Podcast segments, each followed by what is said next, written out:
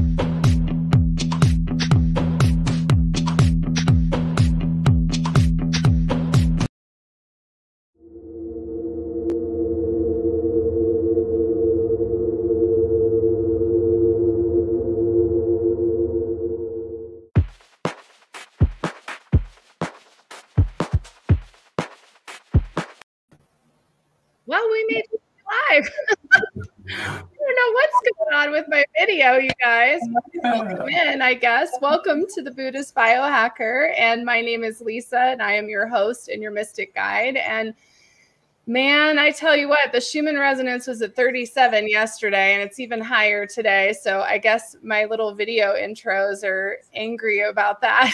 So I won't worry about it. But welcome in. And I'm very happy to have all of you here today. We have another special guest with us today. Tim Walter is back with us. And Tim, welcome back. Thank you very much. It's lovely to be here. The time flies between these chats, I have to say. I can't believe it. Yeah, it really is. It it was November, I think, but it's already March. If you can, it's almost April. yeah.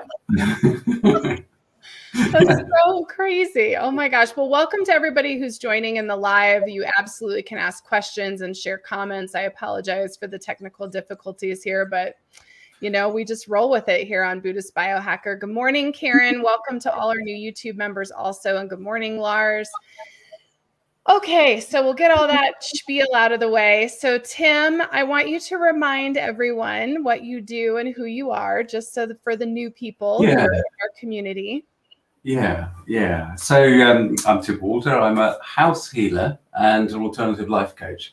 And when I say house healer to people, they usually think, "Oh, okay, you go around smudging with sage and all of that stuff. That's that's well, whatever. We all do that." um, and that's that's fine um, because smudging with sage and that sort of stuff is a really good practice to do. But what I do in terms of house healing is to sort of take it to another level, take it to a slightly deeper level where we really pull apart the subtle energy of a person's house and the environment in which they live. And what that really means is that we actually start to look at the subtle energy of the person themselves as well. And we start to really look at things and a circumstance for the person uh, to work on their healing for themselves, really, because that's what we're doing. We're, we're looking at us as being part of their whole perceptual existence. That sounds really pretentious, but you know, once we really get into the bottom layer of the spirituality sort of aspect and look at it from that spiritual point of view, from the point of view of the management, as I like to call them, then really we start to dispel Newtonian physics, dispel this separateness, and really look at the unity of everything and look at the picture that is presented at that layer. And that's where we go when we're doing the house healing, if that makes any sense whatsoever. Oh my gosh, it totally does. And you also have a fabulous YouTube channel, which is it, it is at Nights Rose, your YouTube channel. That's correct, That's- right? That's it, Nights Rose, yeah, absolutely. Yeah. Yep. Yeah. Love it so much. What all do you have on there these days? Uh, so I beg your pardon? Well, I'm just wondering what all what's some new stuff you've got on YouTube these Well, days. we- What- what you there? I thought that's what you were saying. I do, I do beg your pardon. Uh, I think I've got some of those technical glitches as well. Oh, Um, we were, we were. Um, uh, I, I, t- I tend to talk a lot about dowsing uh, on the channel, Um, it's great. There's lovely. We got up to six. I think today actually we just clicked into six thousand five hundred subscribers, which is which is fantastic. Um, I do talk a lot about dowsing because dowsing is uh, one of the techniques that we use when we're doing the house healing. And it's a brilliant way for people that are new to the idea of spirituality and to accessing subtle energies to actually start to open that door up and, and get in there and find out for themselves. So it's a lot of people call it spiritual dowsing, um, main, you know, because we really are focusing on the higher self and really trying to access in a in a in a very deep meditative state um, information from from upstairs in order to help somebody else. But on the channel, we talk about dowsing in its many forms. So, I mean, half the time I end up talking about looking for lost objects and things like that, which actually, bizarrely enough, I'm not personally very good at. But um, you know, because dowsing goes into all sorts of different sections and subsections. People use it for finding lost things. People use it for spiritual dowsing, like I do. People use it for dowsing for water, which of course is what most people that aren't into the spiritual side of things know it from. And of course, a lot of people just say it's complete nonsense, but we ignore all those and we just go with people that are interested in finding out what dowsing's all about. So yeah, we do. Well, you and I, you and I share a similarity in that I also am not very good at finding lost objects as a psychic and a remote viewer. I usually am like, oh, go to somebody else because I'm not very good at that either. It's a weird thing. It's hard to find objects, I think. I think a lot of it also is um, is that well, I mean, it's not a helpful notion or a part of a character if if one is uh, subject to stress when you're uh, looking for things. So if you're doing dowsing um, and you think, oh god, I've got a responsibility to find this person's car keys, then actually immediately what that does is put a blockage in in your connection to upstairs. So the chances of finding it anyway are reduced.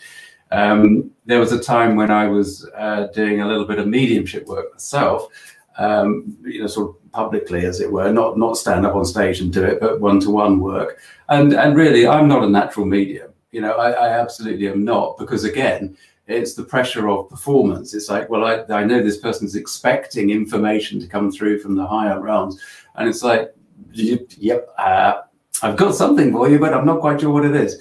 So um, I, I, I, you know, that pressure that one can put on oneself is not a helpful thing. Um, and we all do it, of course, as part of being human. But I think that there's a, a value in knowing oneself and understanding oneself as a human being uh, that actually helps you massively in, in understanding your own connection to upstairs as well. And that's really what, um, when I'm working one to one with people, that's really what I'm helping them see is to understand themselves as a human being and and understand how they then connect to the subtle realms to the management upstairs and to work with it like that. So there's a you know there's a very uh, it, it's hugely important to connect to the heart um, in in all its aspects.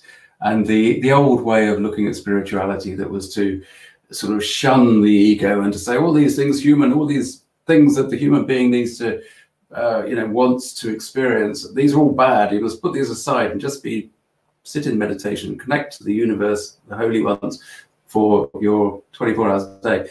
That really doesn't cut it anymore at the moment because actually you know that's great if you want to do that and become a hermit and sit on a mountainside and do that and and look for that enlightenment and that moment of bliss. That's great. But actually in the 20th 21st century where we are now, the importance is actually for us to reconnect to our hearts more than anything, and then find our spirituality through that process. Mm.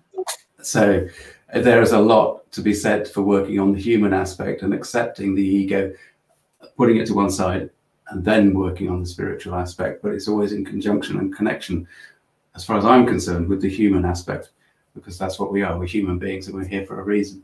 So um, and that really, if I may just waffle on for a little bit here, no, uh, that really sort of links us into this this title that we've got on the thumbnail, which is healing with choices we don't know we have, because the, being a human being, we're so complex, and and partly we make things really difficult for ourselves, but this idea of healing with choices that we don't know we have it came to me when I was actually doing one of Joe Dispenza's meditations. Now, I, I love Joe Dispenza. um, because I mean, I don't do a lot. There's just one specific meditation that I've been following on and off for some time. And as I was going through this quite intensive process, I don't know whether you've done many of them, Lisa, but they, he, he runs one sort of hour and a quarter or so. And for me, that's a, that's a long meditation. Mm. I'm used to 20 minutes and just getting on with it and, you know, cracking in. But I was doing this meditation and reflecting on self and reflecting on the way that reality is, etc. And this thought occurred to me that, ah, oh, I can change. I can change that aspect of me. I can change that. And it was an aspect, I won't go into exactly what it was, but it was an aspect of me that I had never even considered could be changeable. And I thought, this is this is something this I didn't know. It it never occurred to me. Let me give you a slightly slightly off kilter example, but this is like one of the best examples I can think of that's logical and not too kind of deeply personal.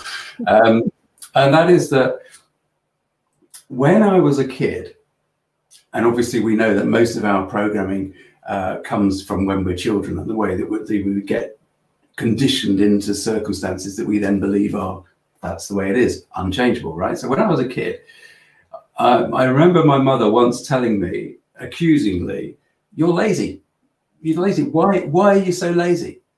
You know, and for me, I mean, saying it now, it doesn't feel like a big deal at all. But at the time, it was like crushing. My mother is saying I can't be asked to do anything.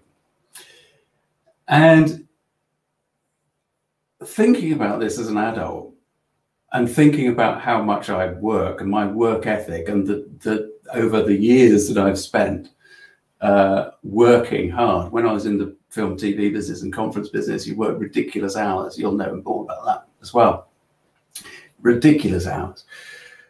And I thought, do you know what? That work ethic, that that attitude that I have to work so hard comes from that one comment of you're lazy. You are, you're lazy. Mm-hmm. Right? Mm-hmm. And, and all the guilt associated with that and all the whys and all that feeling of rejection, right? I'm not I'm not playing the old violin to get the heartstrings going.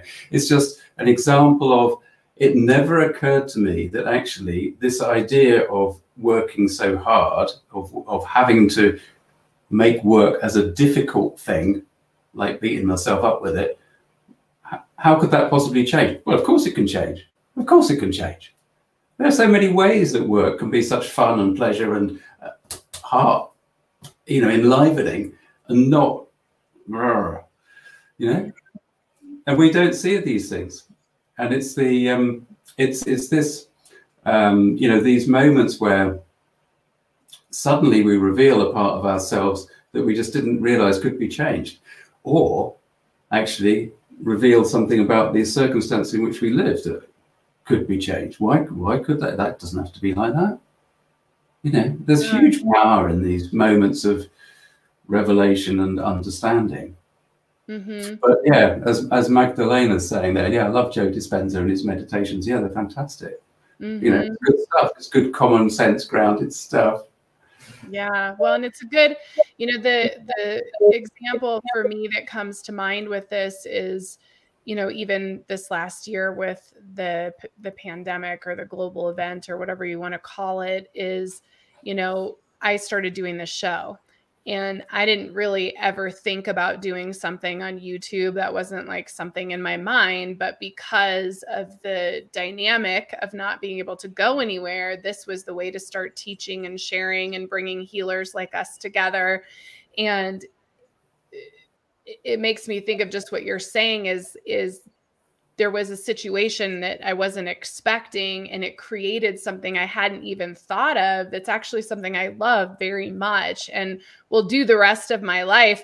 And it's like I told my husband the other day I was like why didn't I think of doing this like a decade ago? Like I just never thought about doing it and it was like oh well I have no way to like work with people in person. So there was no going out on a stage or going to a, a yeah. bookstore and teaching or anything like that. And so it, it, it was a profound shift for me. And that's something that I think of with this too, is you have those moments, like you said, where it's this profound change out of something you weren't even realizing. It's like a, an awakening moment, isn't it? Yeah, it is like an awakening moment actually, because usually these things are not um, you know, they're not like massive.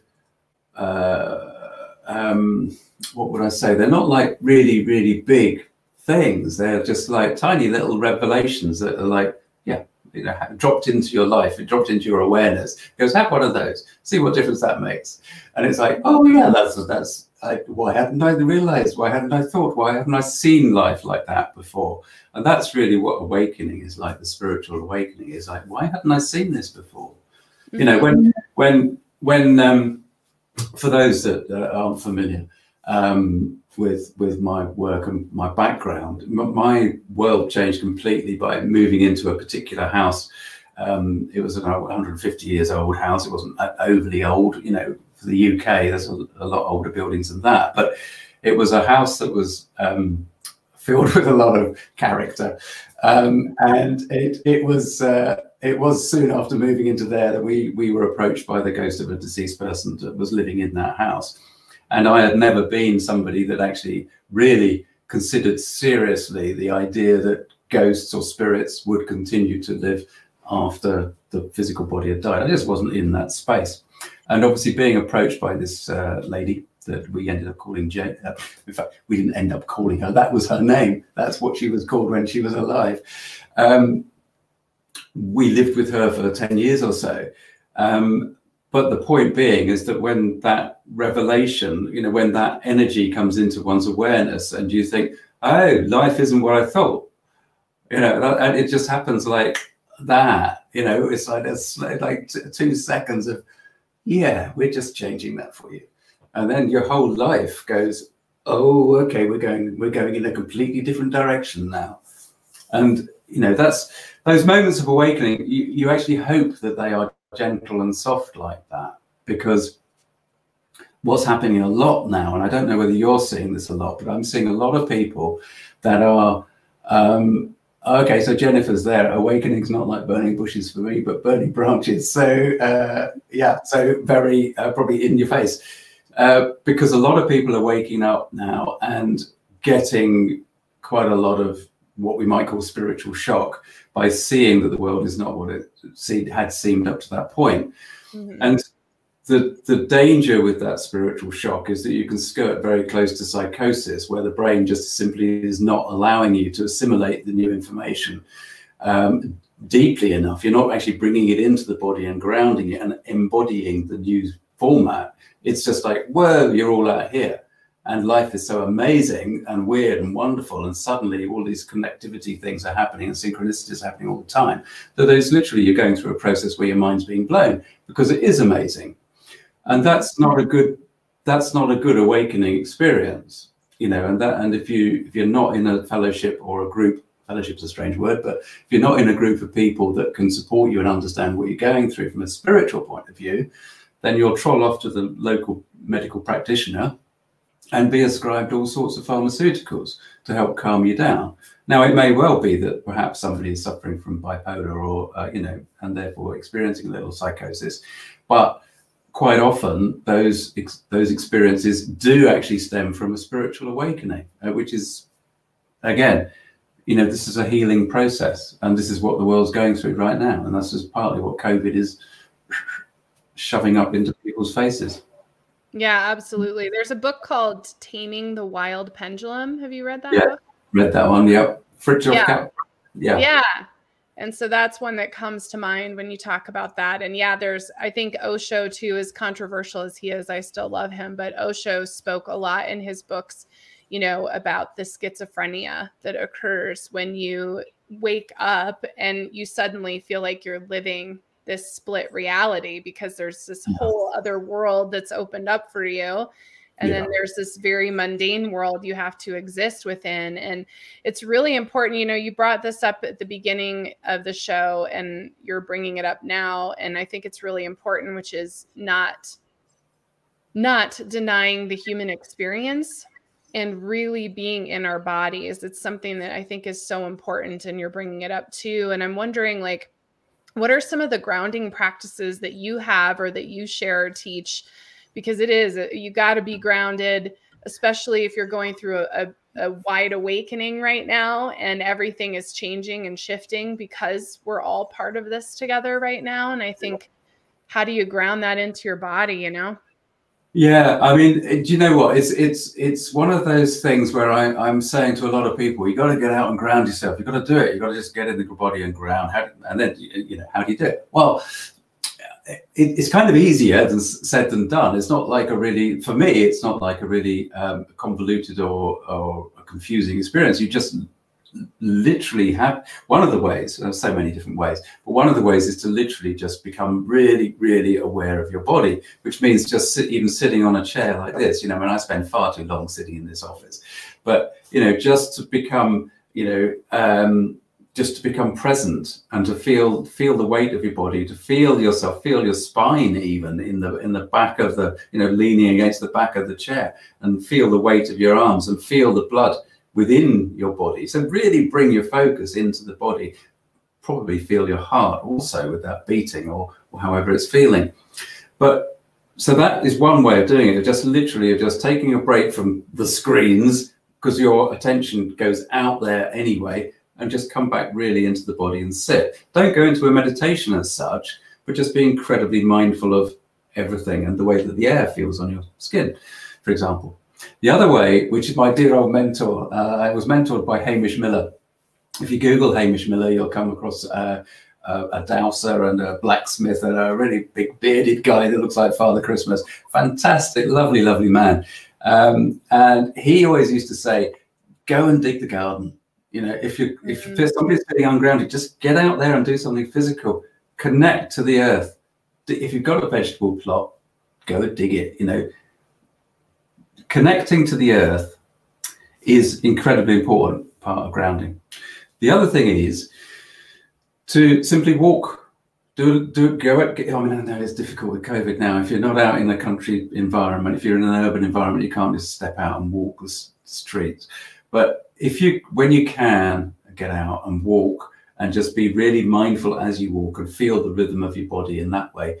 Don't get lost in thoughts that are going to come up and take you off focus and empty the mind and concentrate on the body. Those really are the three main ways. So you're either concentrating on your body in a sedentary process, or you're getting out there and doing some exercise, dig the garden, and connecting to the earth, get your hands in there, or you, are walking and, and really connecting to the body. But both of those, or in fact, really all three of those, are really a mindful practice so that you bring your mind back in to the three dimensional place of here and now, not in the subtle realms, which is where it's likely to be if you're going through a spiritual awakening. Mm-hmm. Yeah, it reminds me of that Buddhist proverb that says, when you're working on becoming enlightened, sweep the floor and when you become enlightened sweep the floor it's like you know be in the body and and it's funny because that is a way i keep i stay grounded is i clean like i'll go and i'll i'll really pick something like okay i'm gonna go really detail clean my bathroom or my kitchen or something where it requires me to my hands and especially you know weeks do you find like weeks when you're doing a lot of intense spiritual work like it's it by the end of the week you're really feeling like you just need to be in your body and and move around? it, it, it, varies it varies massively but yes i mean sometimes i can just have one session with a client uh, if it's a particularly heavy session that we're pulling through some you know really intense stuff then um, if I'm if I haven't been if I've been a bit lazy with my energy work going into that session and it's taken me a little bit by surprise, then I'll have to step out and go for a walk after I've been with that client just to just to come back and just to focus my energy back in back in here. Um, I think I, one of the things that I realized uh, fairly recently actually was doing doing what you say with sort of cleaning and and we, are doing a lot of decorating in the house uh, still ongoing will be for years but uh, so I do a lot of painting of the walls and things. And I used to think that I was doing it in quite a mindful way. And I realized fairly recently it's like nope I was not. What I was doing was painting merrily but my mind was all over the place. And so again, you know, starting to actually paint in a mindful way and really bring the mind in and be aware of that movement. Like I say, brush the floor, sweep the floor, but do it in a mindful way, in that Zen type way. Fantastic. Mm-hmm. Um, yeah, uh, yeah. um, yeah, I sorry, there was something else I was going to pick up on, but I, I couldn't remember what it was. So Oh, I missed okay. it.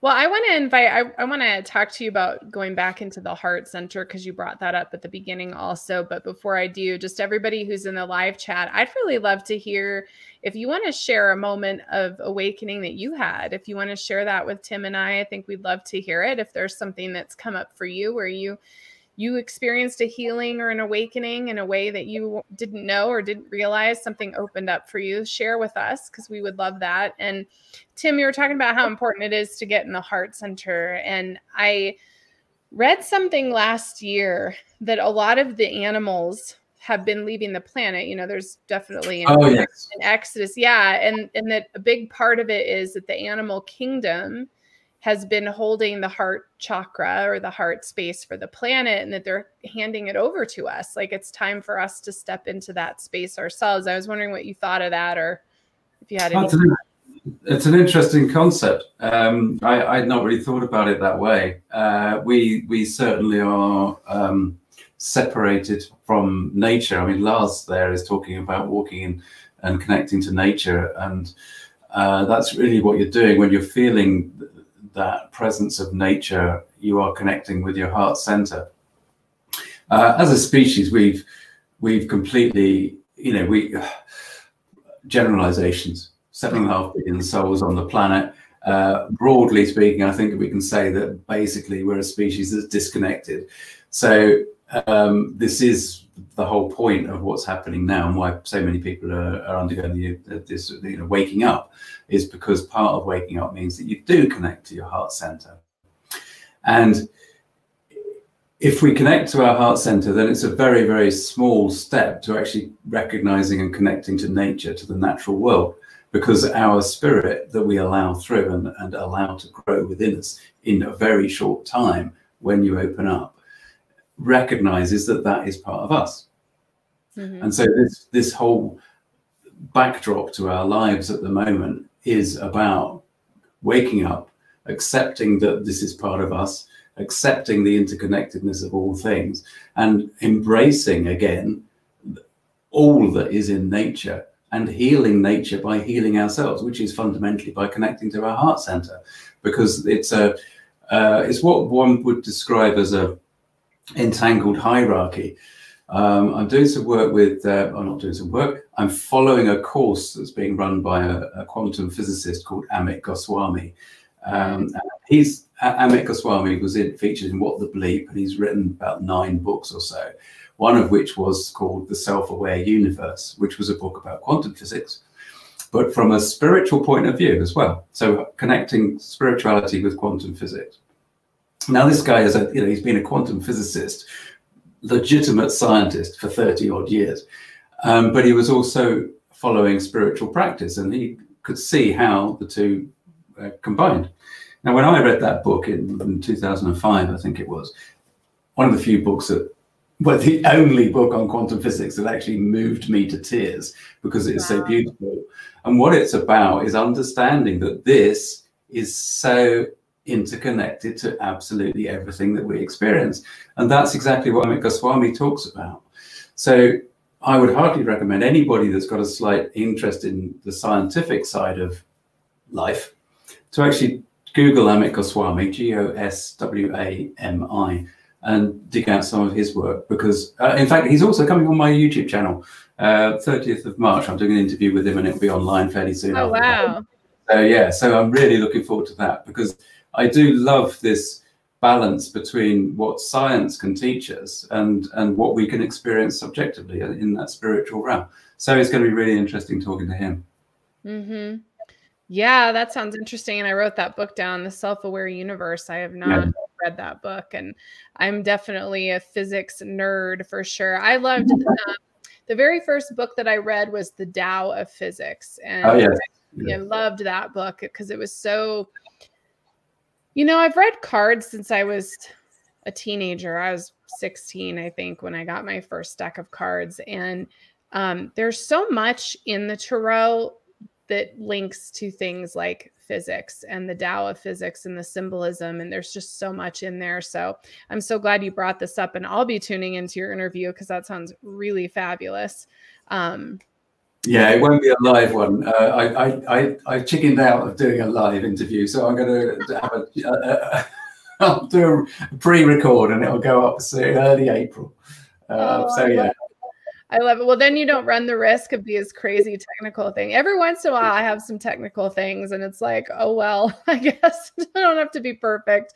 But yeah. uh, uh, what do you think about the high heart versus the heart chakra? Because I've been sort of obsessed with this high heart chakra, like this thymus gland. Oh, is this one between between the between these two? Yeah, okay. there's like this, this energy here, and I've just become obsessed with it this past year. I'm just curious if you've looked at that or what you think about that. Well, this is going to be a very short answer uh, because, because, unlike you, um, I haven't been obsessed by it. It was mentioned a couple of times, and then it then it completely faded away from my awareness. So, uh, yeah, I haven't really got a, a view on that. Um, I think it's interesting that. Oh, okay, so it's not going to be quite so short. Uh, I think it's interesting that um, you know a lot of the chakras are developing and the awareness is what you would expect. You know, it's that evolutionary process. As we become more aware, then we literally become more aware. You know, we have hundreds of chakras, not just, as you know, not just these these basic ones that we work with most of the time. Um, but yeah, I mean, they're all work, working in in unison and doing their thing. Um, but you know, again, it comes back to the fact that as more and more people wake up and, and go through a spiritual awakening, it's sometimes not these higher chakras that actually need the work. It's it's the base chakra, the sacral chakra, which again is all about the human aspect. You know, a lot of people that are very unwell have got issues with those lower chakras, not the high ones. Mm-hmm. Um, so, but you know, uh, yeah, I, there's a whole. We, yeah, one of the things that the the global situation has done is to highlight the massive amount of fear. And I think we talked about this last time actually. That that's really what the what the process was doing was raising fear to the to the forefront. And we talk a lot about fear on my channel because it connects to death and and, and illness, obviously. Um, and you know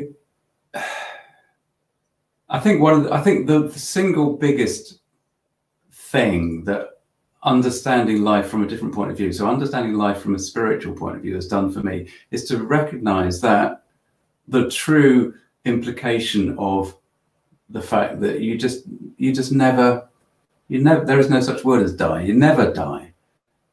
You undergo a different set of circumstances. I have absolutely no doubt whatsoever no doubt, not a single atom of my soul anymore doubts that an existence continues after the body disappears, after the body dies. Now, how that works, I don't know at all. But again, one of the interesting things is that uh, Amit Goswami, we mentioned earlier on, talks about the role of memory in the human side of things. But equally, he say he suggests that the the role of memory, the energy of memory, has an energy and a life of its own, and that may be what is the, you know the thing that the soul takes with it that that you can have a, an aspect of a person's personality speaking to you from spirit because fundamentally it is a memory with an existence of its own. Okay uh, i don't think that that's necessarily the full picture because otherwise you're going to continue you're going to come back as yourself again and that's clearly not what happens. But the idea that one is reincarnated after you know a, a process that happens in the in the subtle realms, in the afterlife, whether it be a, um, you know, an artificially created, uh, whatever the word is, I can never remember, um, you know, matrix type environment we're in, or not, or whether it's a natural environment, doesn't matter. The fact is that COVID has brought us close to face to, with the idea of death, and actually there is no death, there is no fear to be held in that. You know, fear is is just a, a fiction I mean, it's not, no, fear is not a fiction. We create so much fear unnecessarily. Mm-hmm. It's, it's a fear, it's a very real thing. And, and people, a lot of people have a lot of fear in their lives, but that is partly, you know, and justly so. uh, fear of physical violence from somebody else, for example. That must be the worst thing possible if you're living in a, you know, a domestic abuse situation. Can't imagine anything worse. That's hell on earth, for example.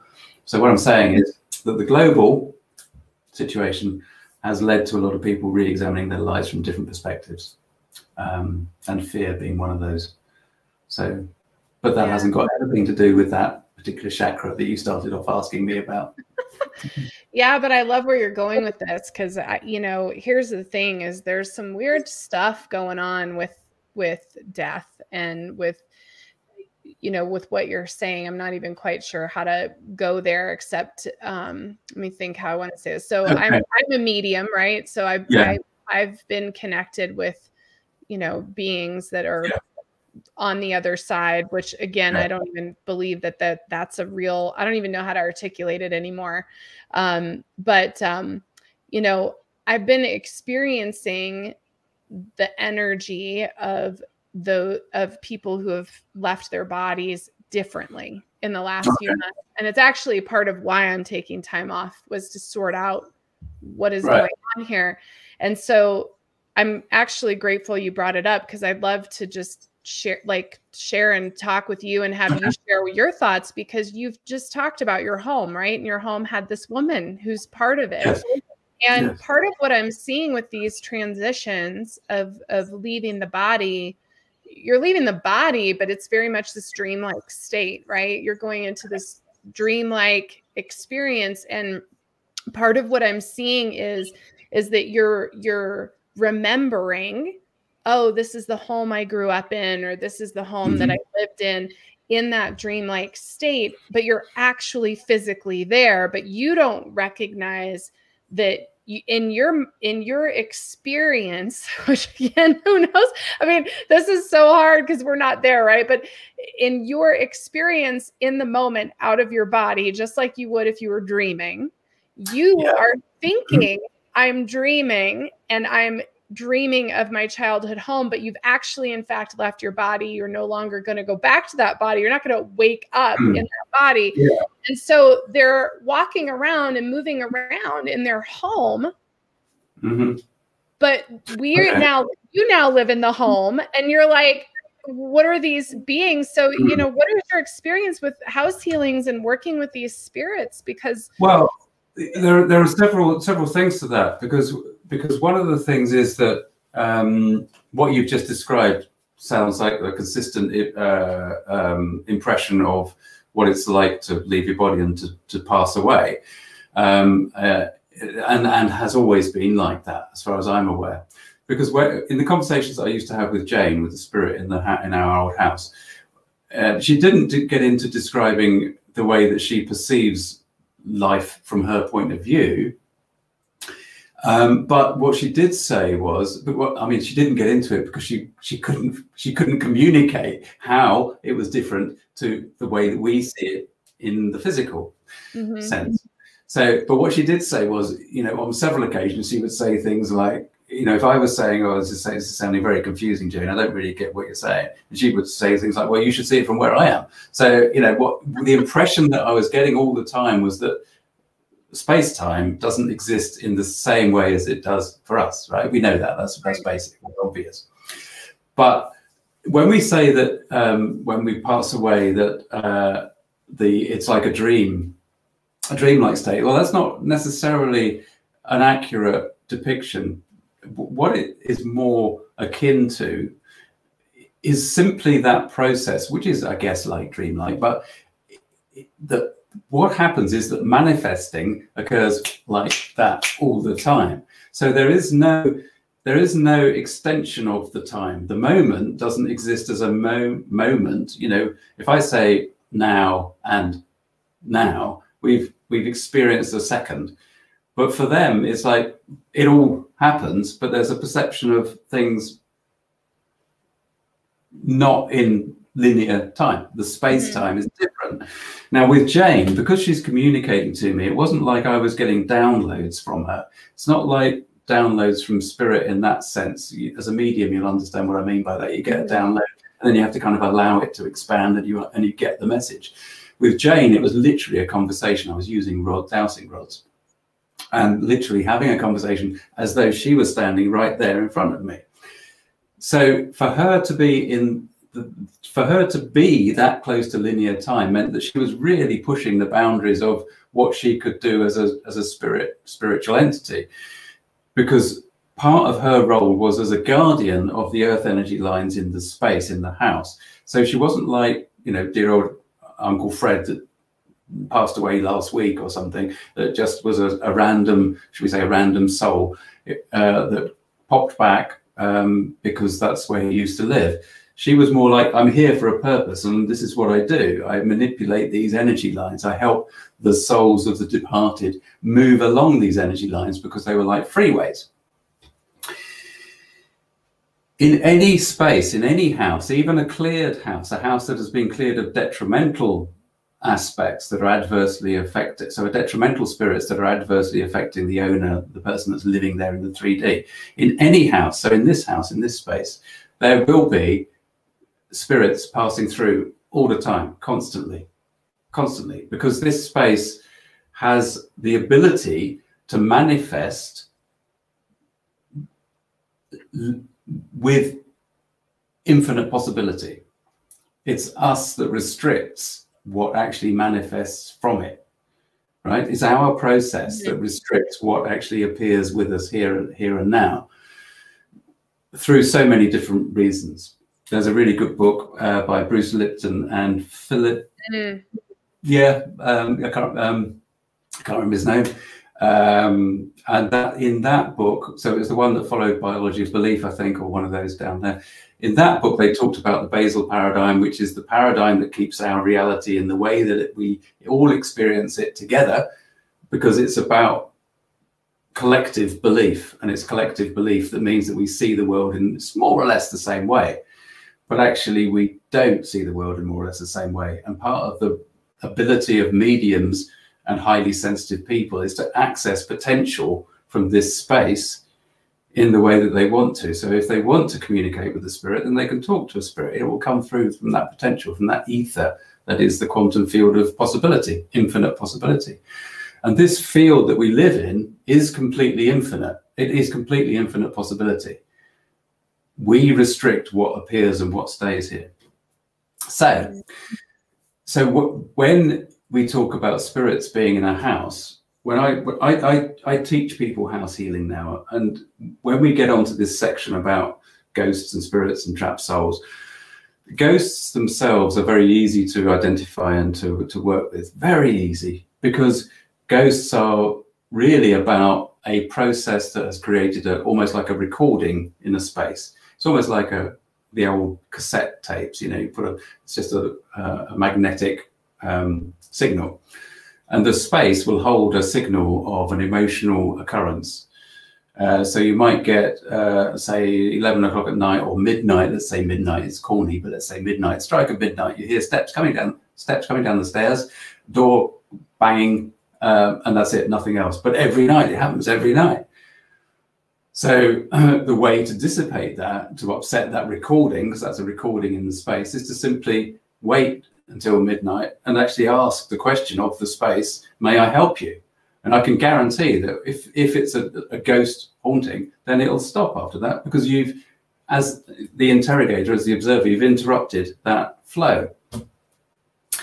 Now, we, when we look at when we look at spirits, I'm sorry to go on, but I when we, it when we look at spirits in a house and we're looking for detrimental ones, we're looking for aspects of the energy that are not agreeing with the owner in the house. So there, there's something about the energy of a, of a spirit that's passing through that place or is resident in the place that is disagreeing with the energy of the human being. Doesn't mean to say it's having a verbal conversation. It just means there's something about it that the subconscious of the individual is picking up on and is wearing it. It's it's it's taxing the human energy field. It's draining we can find we can find a dozen souls spirits in a house without any problem at all you know as a house healer.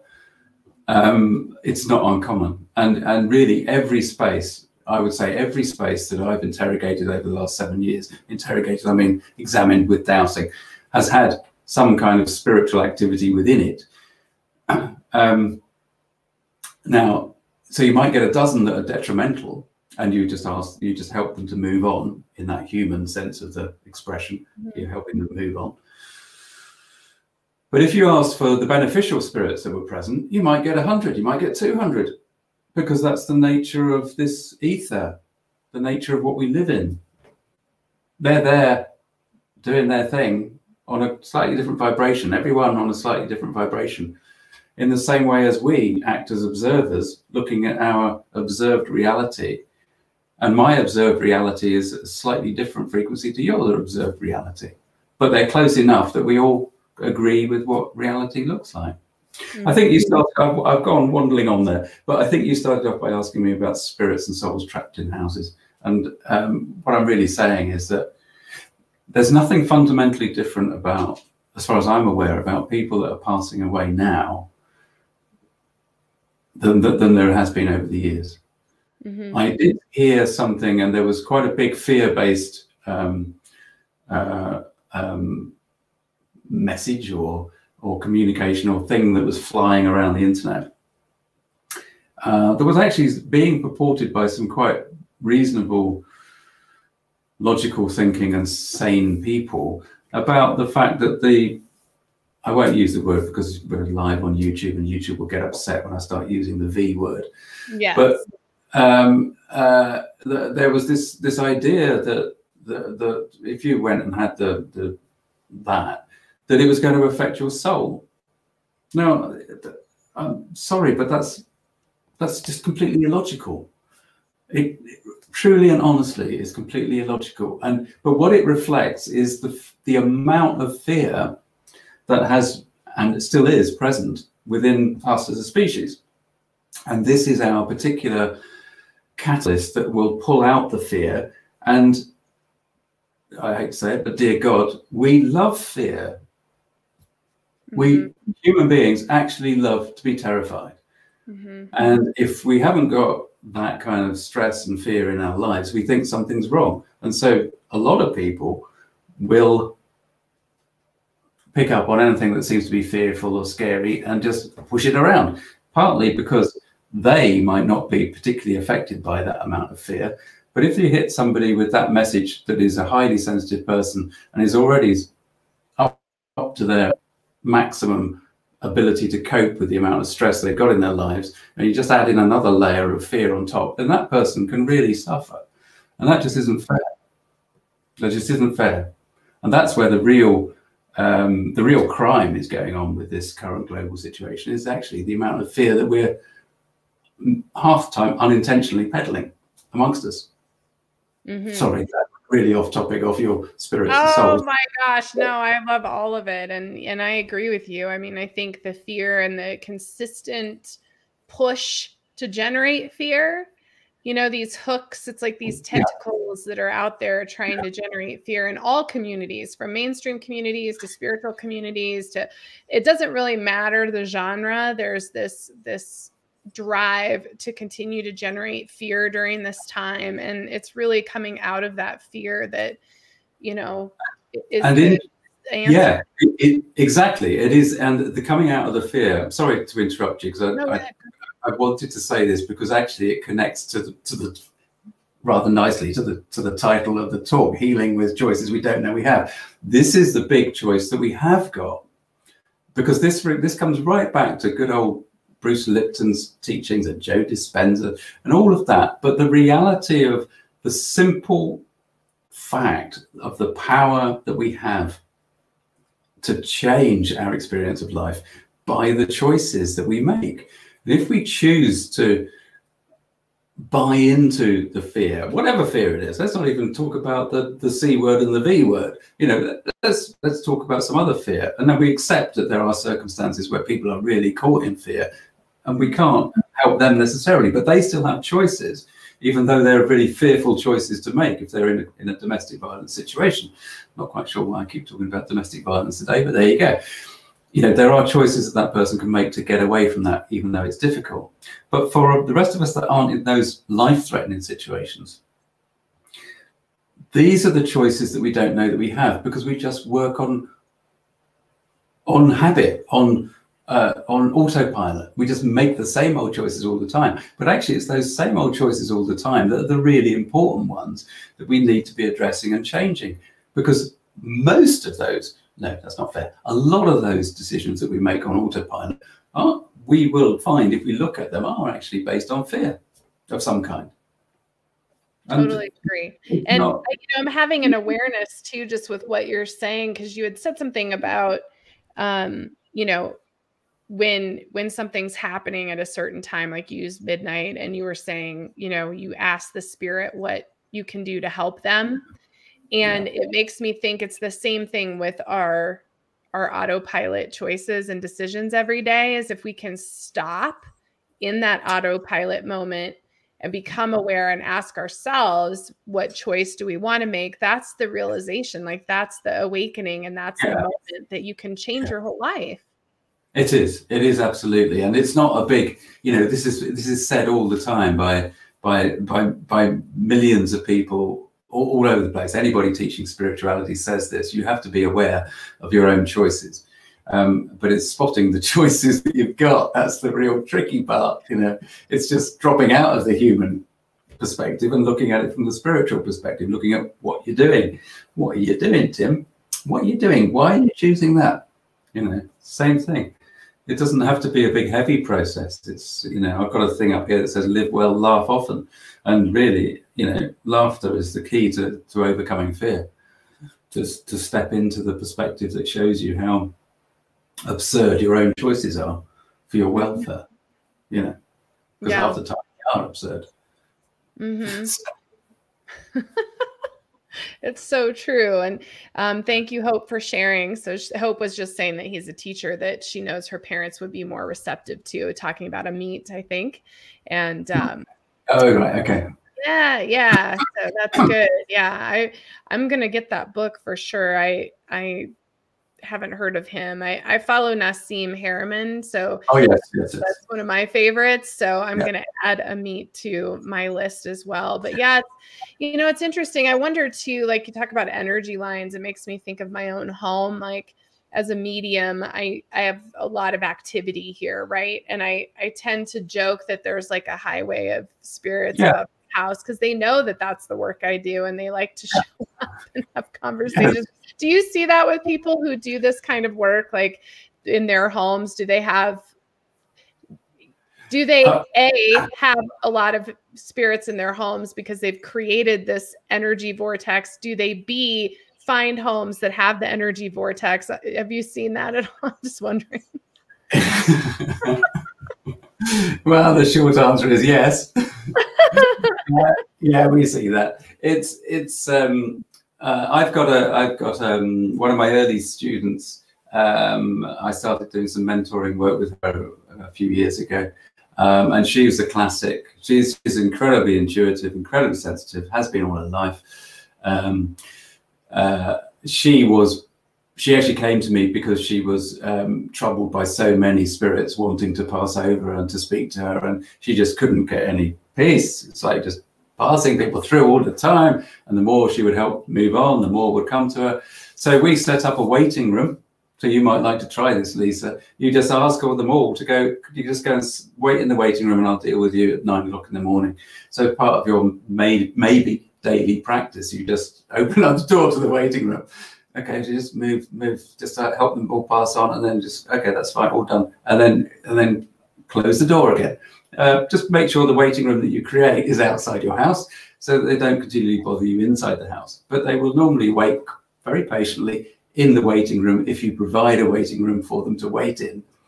Not necessarily about stopping them coming through, because if you try to stop your own natural ability and your actual natural intuitive self, you're actually just building a blockage that's going to get bigger and bigger and bigger. It's like putting a dam in front of a big flowing river, and that's not going to do you any good at all. So you just want to work out a way with upstairs that you can manage it. And usually it's about just, okay, wait there, you know, and we'll deal with you soon. So, and then and then with house healing, we sometimes come a lot across some darker energies, independent energies uh, not collective energies, but independent ones. And sometimes those can hang around a little bit. Um, but again, they can be dealt with. And, you know, moved away, moved on. So ordinarily we don't find, well, I mean, part of the house healing training is to actually learn to deal with that sort of energy and to understand why it's happening and what it, what you do about it. Um, so we do, as I said right at the start, we do delve into the subtle realms quite quite deeply, um, and it's it's all very logical and sensible, but at the same time, it's completely illogical and not sensible. So you know, you have to take your pick.